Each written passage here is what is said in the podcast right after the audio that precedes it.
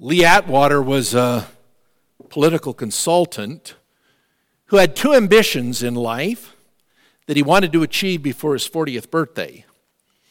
The first was to manage a winning presidential campa- campaign, and the other was to become the head of the Republican Party.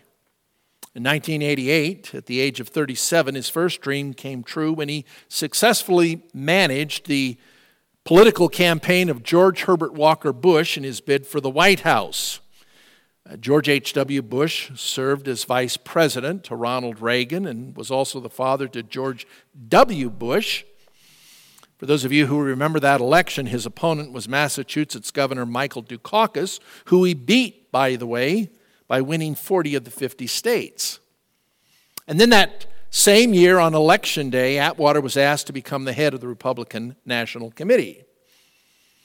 He was a young, successful, ambitious, bright, powerful, and I've got to add, rabidly partisan individual. His approach to politics was take no prisoners, and he was determined to win at all costs. His aggressive campaign tactics that are almost mild by today's standards aroused controversy at the time, but he knew how to win, and that was what mattered. But on March fifth, nineteen ninety, as he was speaking at a Republican fundraising dinner, Atwater was stricken with a seizure that frightened him and those around him.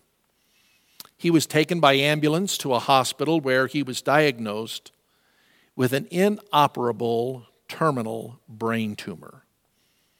And his only hope was to undergo an aggressive treatment that had some terrible side effects. And within a year, he was dead.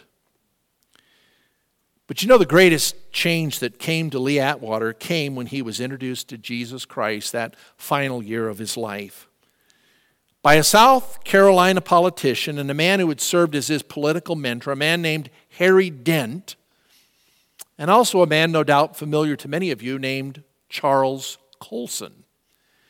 Both of those men had served as special counselors to President Richard Nixon. And when Atwater became a Christian, it absolutely changed his life. In an article that was in the June nineteen ninety-one issue of Reader's Digest, Atwater said, "I've come a long way since the day I told George Bush that his kinder, gentler theme was a nice thought, but it wouldn't win us any votes. I used to say that the president might be kinder and gentler, but I wasn't going to be. How wrong I was." Because you see, Lee Atwater went from a man who, in the words of his opponent, would run over his own grandmother to get a Republican elected, to becoming a gracious, patient, loving, kind gentleman. After he became a Christian, he would apologize to Michael Dukakis for the naked cruelty of the nineteen eighty-eight presidential campaign.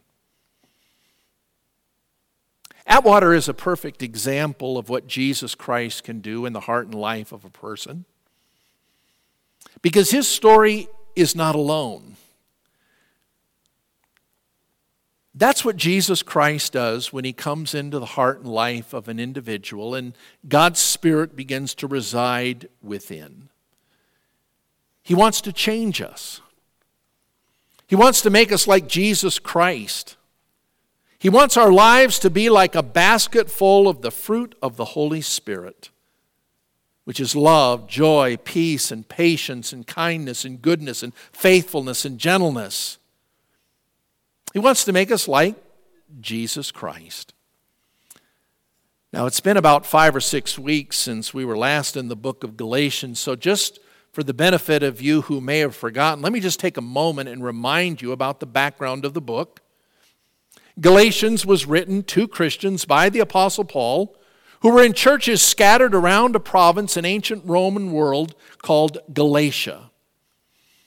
These people on Paul's first missionary journey heard the gospel and believed. They came to salvation, and their lives were transformed. They received the Holy Spirit. They were walking in the Spirit, enjoying the fullness of life in the Spirit, until some false teachers came in who undermined what they had been taught and what they were now believing. Because they were told by these false teachers that to be saved from your sins, to enter the kingdom of God, to be forgiven through faith alone in Christ is a lie. That's a falsehood. They said that salvation requires that you adhere to the laws of Moses, namely things like circumcision and rituals and festivals and feasts and ceremonies. They said without adhering to those things, you cannot be saved. Well, their teaching threw the Christians there in Galatia into confusion and turmoil. And so Paul wrote him a letter in which he said, you, you've become bewitched. And the problem was that these people not only took the issue of justification into the area of falsehood, they also took the issue of sanctification down the wrong path.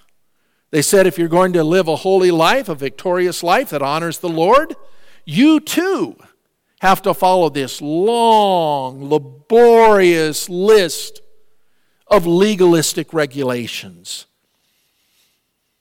And so these false teachers were threatening not only the truth of salvation, but also the truth of living a victorious Christian life.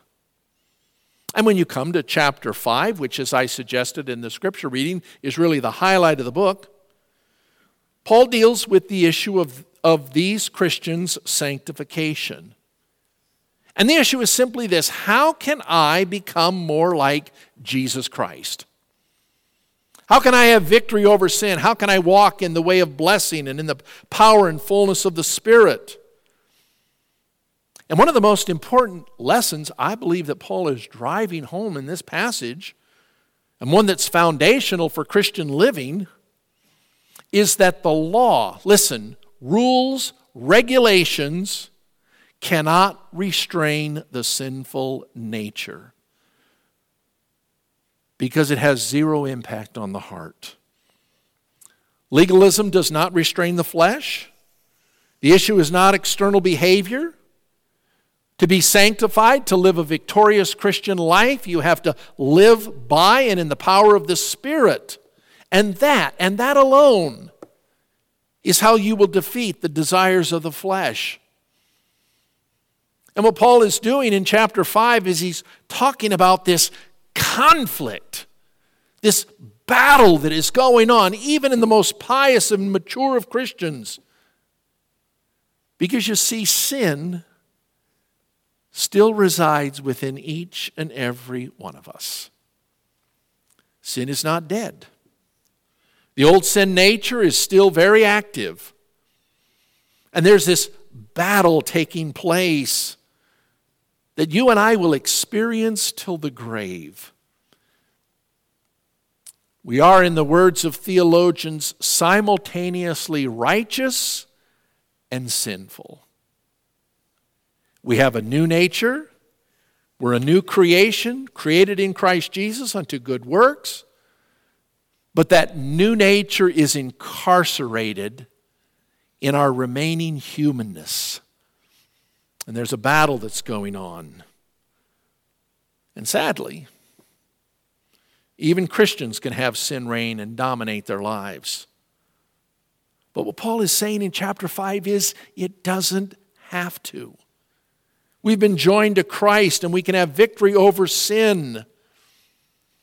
Look again at verse sixteen. Your Bible should be open to Galatians five. Again, just to remind you of some of these important truths, he says, "What I, here's what I want you to do. I want you to walk by the Spirit." And when you do that, he says, you'll not gratify the desires of the flesh. He says these two are, are in conflict with each other. And sometimes you find yourselves doing the things you don't want to do. He goes on in verse nineteen and he says that the acts of the flesh are obvious. They're things like sexual immorality, impurity, and debauchery, idolatry, and witchcraft, and so on. And then very important, he says in verse twenty-one, he says, I warn you, as I did before, that those who live like this, those who have that as their habitual lifestyle, will not inherit the kingdom of God. He's not talking about a temporary lapse. We all have them. He's talking about a habitual lifestyle. But in contrast to the sinful nature, what Paul does in verses twenty-two through twenty-three is he paints a beautiful picture and portrait of what a Christ-like person looks like, acts like, and feels like. Paul says, before you and I this morning, there are two opportunities, two options.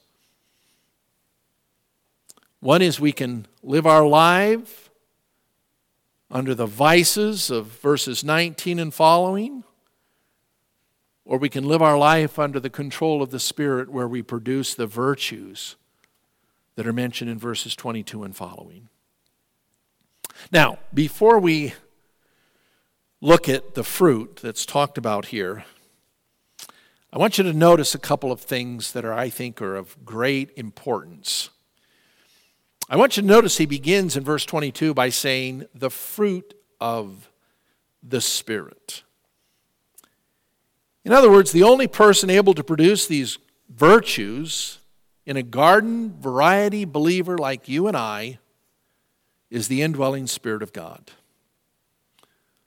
Paul here is challenging them with the very person who defines them as a Christian.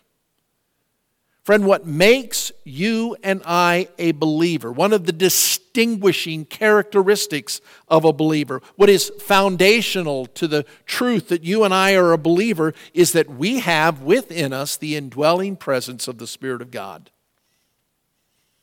A proof text for that is Romans eight nine. It says, you are not in the flesh, but in the Spirit, if indeed the Spirit of God dwells in you. But if anyone, listen, does not have the Spirit of Christ, he does not belong to him. The Bible could not be any clearer. It takes the Spirit of God residing within to be the guarantee that that person is a believer, apart from, of course, the promises that are found in Scripture. But that is one of the distinguishing things. Secondly, Paul says the fruit of the Spirit. It's not fruits, it's fruit, singular. It's talking about the holy character of Jesus Christ. By the way, did you notice, and this is important, that when he talks about the sinful nature, he says the acts, plural, of the sinful nature, but he says the fruit is singular. Now why? Why is that so? Well, the answer is because when it comes to the acts of the sinful nature, not everybody does all those things all the time. And there's a list of sins from which you and I can choose. Amazingly, we're able to pick our poison. And not everyone does all of these things all of the time. Fact of the matter is, there are some people who have never gotten drunk. They may never have committed an overt act of sexual immorality. Now, now that's not to suggest that they don't have a sinful agenda, but they've never done some of those things, that particular sins. But he says that the fruit of the Spirit is singular. And the reason he says that is because while you can pick and choose the sins you're operating in the flesh, when you're operating in the Spirit, you don't pick and choose fruit. It comes as a package deal. There's one singular virtue, and that is Christ-likeness. And all nine of these virtues are interconnected one with the other. In other words, you don't have the option of saying, you know, yeah, yeah, today I'm going to show joy. This coming Tuesday I'm going to show gentleness. A couple of days from now I'm, I'm thinking about trying to love somebody. No, this is a, a package deal. There's not a list from which you and I can pick. When we walk in the Spirit, it comes as a package deal, and it's a combination of all of these virtues. And by the way, there are more than just these virtues here. Uh, this isn't the extent of Christ likeness. He says in verse twenty-three, against such there is no law, which means that there are more.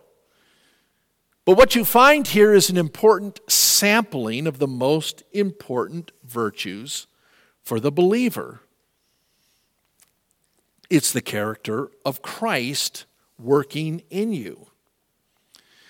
The third thing I, I think that's important to say is this. I think this is fruit that you can see. This is not something that's hidden. When you walk by a, a tree, a fruit tree, you're going to see fruit. And if a person is walking by the Spirit, living by the Spirit, controlled by the Spirit, there will be recognizable evidences of God at work in their life. One of the proofs of true Christianity is a habitual manifestation of fruit. And again, that's not to suggest that Christians can't lap into sin. It's not to suggest that there can't be long periods of time where they are living in a state of fleshly behavior. But people are going to manifest the fruit of the Spirit. And while these virtues should mark every believer from the moment of salvation, they are most evident and most lovely in those who have walked with the Lord the longest. Now, as you look at these nine character qualities, these nine virtues, these nine fruit, the order, I think, is very significant. The first three are love, joy, and peace. Those are virtues that ripen our relationship with God Himself. Patience, kindness, and goodness are fruit that ripen a person's relationship with others. We're going to talk about those three, Lord willing, next week. And then in two weeks, we're going to talk about faithfulness, gentleness, and self-control, which are the fruit that ripen the mastery of ourselves. And so when you put all of these nine virtues together, it's interesting to me at least that these, these govern the three critical fields of our life. Our relationship Godward, our relationship manward, and our relationship selfward. And I think it's interesting that they are in the order of priority. Our relationship to God, our relationship to others, and then finally our relationship to self. Well, let's look at the first three virtues. He says, but the fruit of the Spirit is first love. Love is first because according to First Corinthians thirteen, it is by far the greatest. I think it's the most important character quality. And the word that Paul uses for love here is, as I'm sure many of you are aware, is the word that's most commonly found in the New Testament for love, and that is the word agape.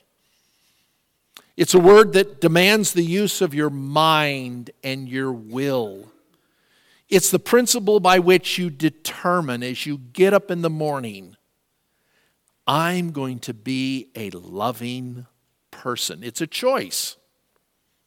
It's not a feeling. It's not an emotion. It's not a sentiment. We'll not take the time to turn, but I want you to just listen to what Jesus says in Matthew five. Write this down, verses forty-three to forty-eight. Because what you find here is a key passage in the Bible that gives us the meaning, I think, of this special kind of love. Listen to what Jesus says in Matthew five. He says, you have heard that it was said, you shall love your neighbor and hate your enemy. But I say to you, love your enemies, Pray for those who persecute you, in order that you may be sons of your Father who is in heaven. For he causes his sun to rise on the evil and the good, and sends rain on the righteous and the unrighteous. For if you love those who love you, what reward have you? I mean, that's, that's no big deal. Do not even the tax gatherers do the same?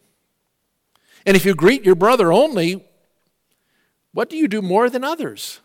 Again, no big deal. Do not even the Gentiles do the same?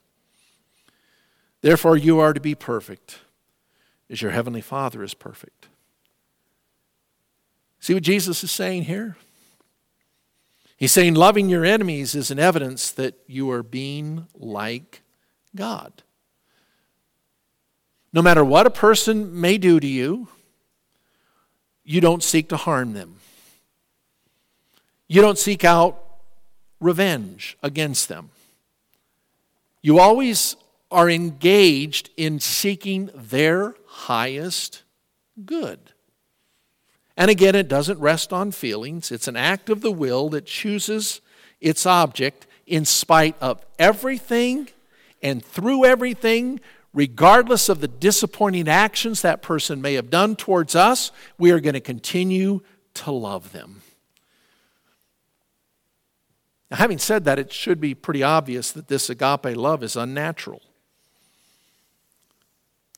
We, we can't really gin this up. We can't just, I'm going to love people. Trust me, that does not work. And the reality is not every Christian manifests this kind of love because they're not walking in the Spirit. They're not properly related to God's Holy Spirit.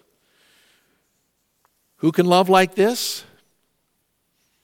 Well, according to what Paul says in Romans fifteen thirty, he says, I urge you, brethren, by our Lord Jesus Christ and by the love of the Spirit, to strive together with me in your love to God for me. Friend, agape love is the product of one's relationship with God.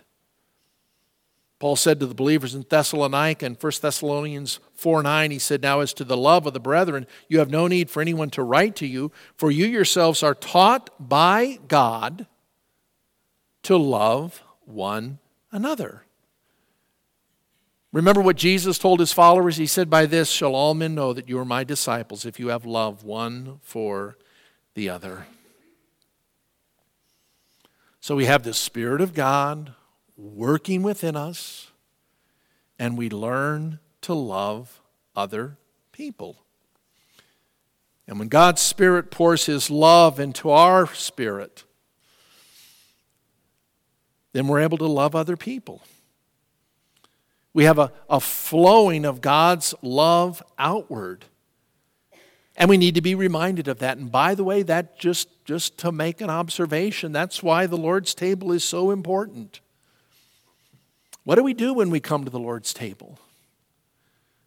Well, we remember the Lord Jesus Christ and the sacrifice that he made on our behalf as the single greatest act of love in the history of the world. Friend, God wants us as his children to be controlled by his love so that we seek after God and we seek for every man and woman we meet their highest good. And he's poured out this love into our heart. We're to be marked by love. Paul says in Romans five five, the love of God has been poured out within our hearts through the Holy Spirit who has been given to us. Friend, if you're walking in the Spirit, you will love. You will love everyone. Not just the people in your most intimate circles. Not just the people you like. You'll love strangers. You'll love your enemies. And the reason you're able to do that is because you have God's divine love within you. You have his Spirit within. You're walking in the Spirit. And you know what happens when we begin to love other people? There's a second thing that comes right on the heels of that. You know what it is? Joy. Joy. See how Paul puts it? He says, but the fruit of the Spirit is love, joy. Now this joy is not that euphoria or simple happiness based on happenings. It's a joy in the Lord. It's a joy where we are able to say with total confidence, God is sovereign and God is in control. It's a joy that's based on the firm and immovable, constant character of God. It's a joy that takes delight in the things of the kingdom, such as hearing that someone's come to faith in Christ, such as hearing that somebody's growing in their walk with God. It's a joy that can't be seen by the human eye. This joy is meant by God to transcend our heartaches, our difficulties, and the internal and external pressures that we all feel as we journey through life. It's not related to shifting circumstances. You know, for those of you who bothered, and I hope you did, you all did. I know everybody who got my email on Friday read it, so I probably don't even have to say it.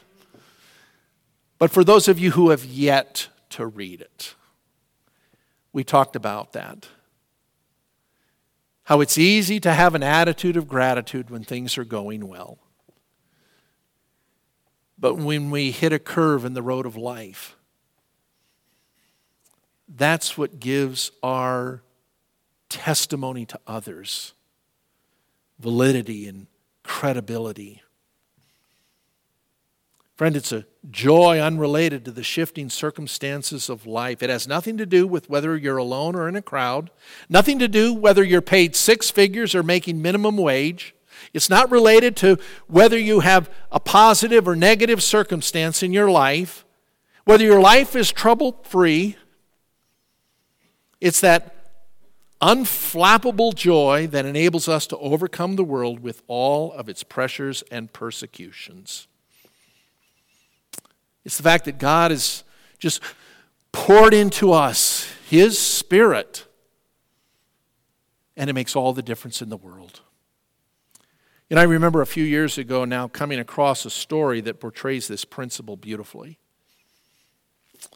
It was told by W. Ross Foley, who was the pastor of a church in the Minneapolis area. And he wrote the following. One of the most alive and lovely persons I ever knew was Edith Pearson, an eighty-eight-year-old cripple who passed on to her reward a few months ago.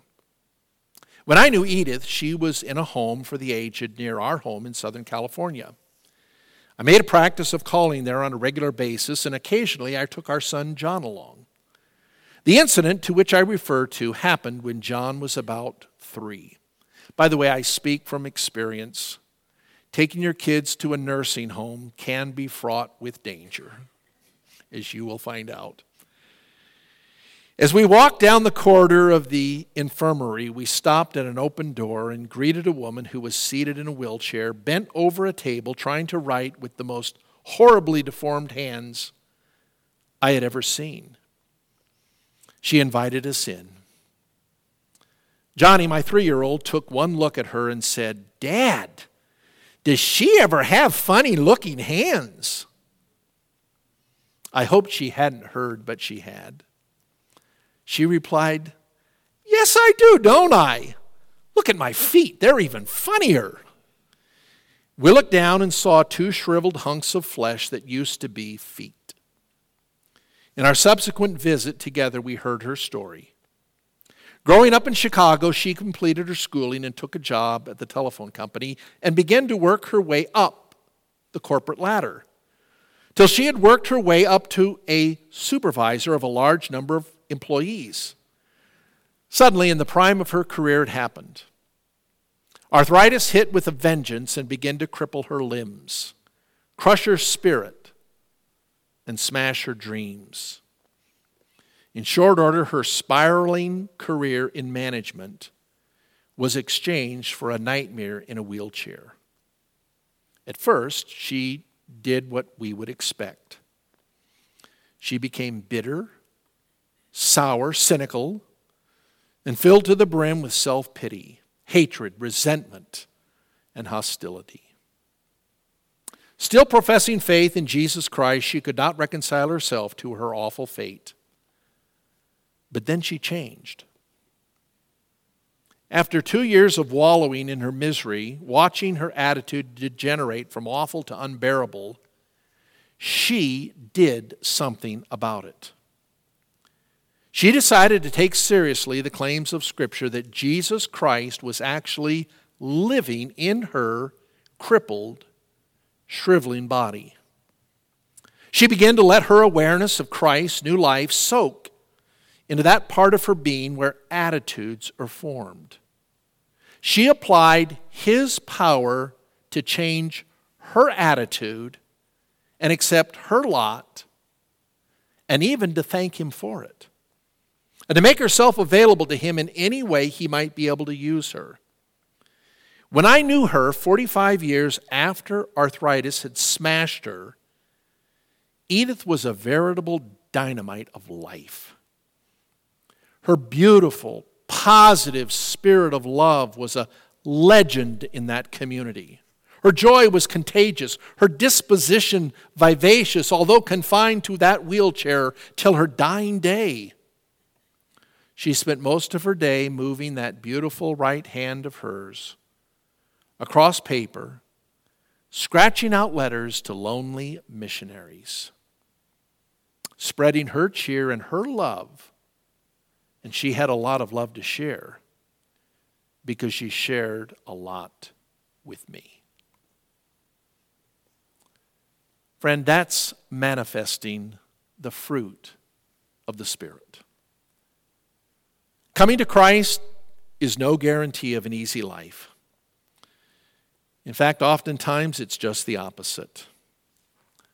But it's a life that's filled with meaning and purpose.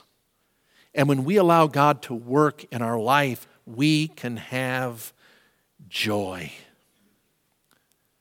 Friend, is it any wonder then that the very next virtue that Paul mentions is peace? Friend, this word denotes a sense of wholeness, a sense of well-being, that everything is well. I love that hymn, "It is well with my soul." It's the realization that Jesus Christ has abundantly met my needs, that He's my master. I'm loved, and the music of His joy sings within my heart. It's a tranquility of the soul. Remember what Jesus said in John fourteen twenty-seven. He says, "Peace I leave with you. My peace I give to you. Not as the world gives do I give to you. Let not your heart be troubled, nor let it be afraid." And here's the reality. The problem lies not in receiving Christ's gift of peace. The problem lies in our failure to rest and wait upon the Lord. Our ladies' Bible study on Thursday morning is talking about that rest, that peace, that tranquility of the soul that can come to you. And he says there's a rest that is available. It's, it's God's peace. And what's unfortunate is that because we live in a crazy society where this sense of well-being does not come naturally, the only way we can have that peace in this crazy, mixed-up world in which we live is to allow God's Spirit to produce it. It's not easy. The old sin nature and the flesh and the evil one are constantly trying to upset us. So what do we need to do? Well, friend, we retreat quietly to prayer. And as Paul says in Philippians four, six through seven, we through prayer and supplication with thanksgiving let our requests be made known to God. Now listen to what it says in verse seven. When we do that, it says the peace of God, which surpasses all comprehension, shall guard or garrison about you your heart and your mind in Christ Jesus. And you know what that enables us to do? It, it enables us to face life's greatest challenge, namely death. I love what John Wesley, who was the founder of the Methodist Church, used to say. He said, "Our people die well." I like that. Our people die well.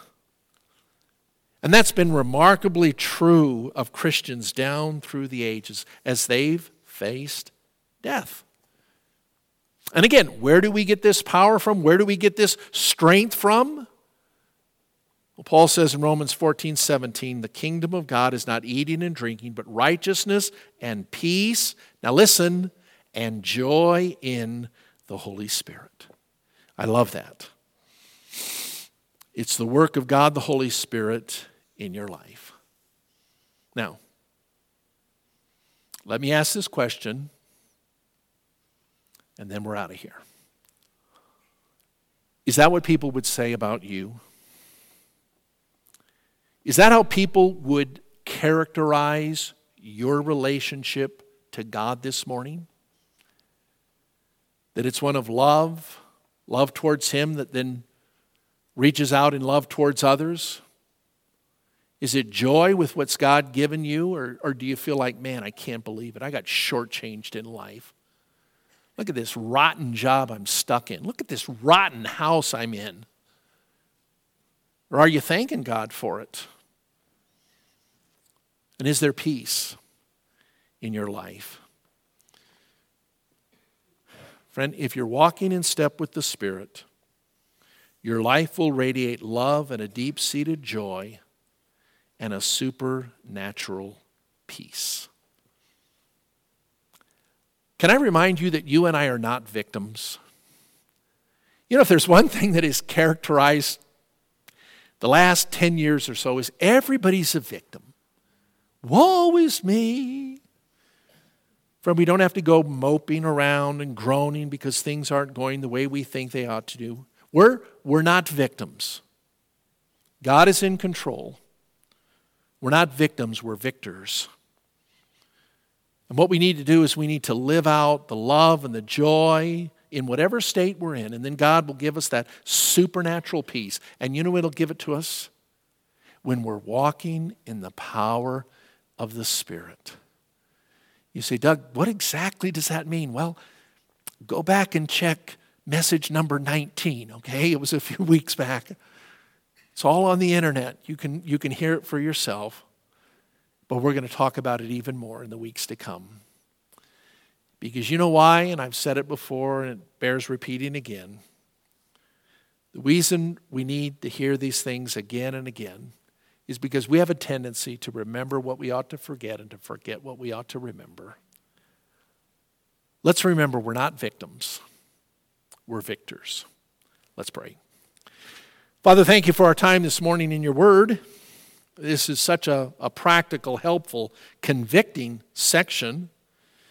And Lord, we're thankful for the Spirit of God who can serve as our teacher this morning, because we know that without Him illuminating this passage of Scripture, we would never be able to understand it. Help us, Father, each and every day to walk faithfully in the Spirit so that our lives relentlessly are full of love, joy, and peace. Help us this coming week to put the power of the gospel on full display. And may our transformed lives be a witness to the one who has transformed us, namely the Lord Jesus Christ. And we pray towards that end in His name. And everybody agreed and said, Amen.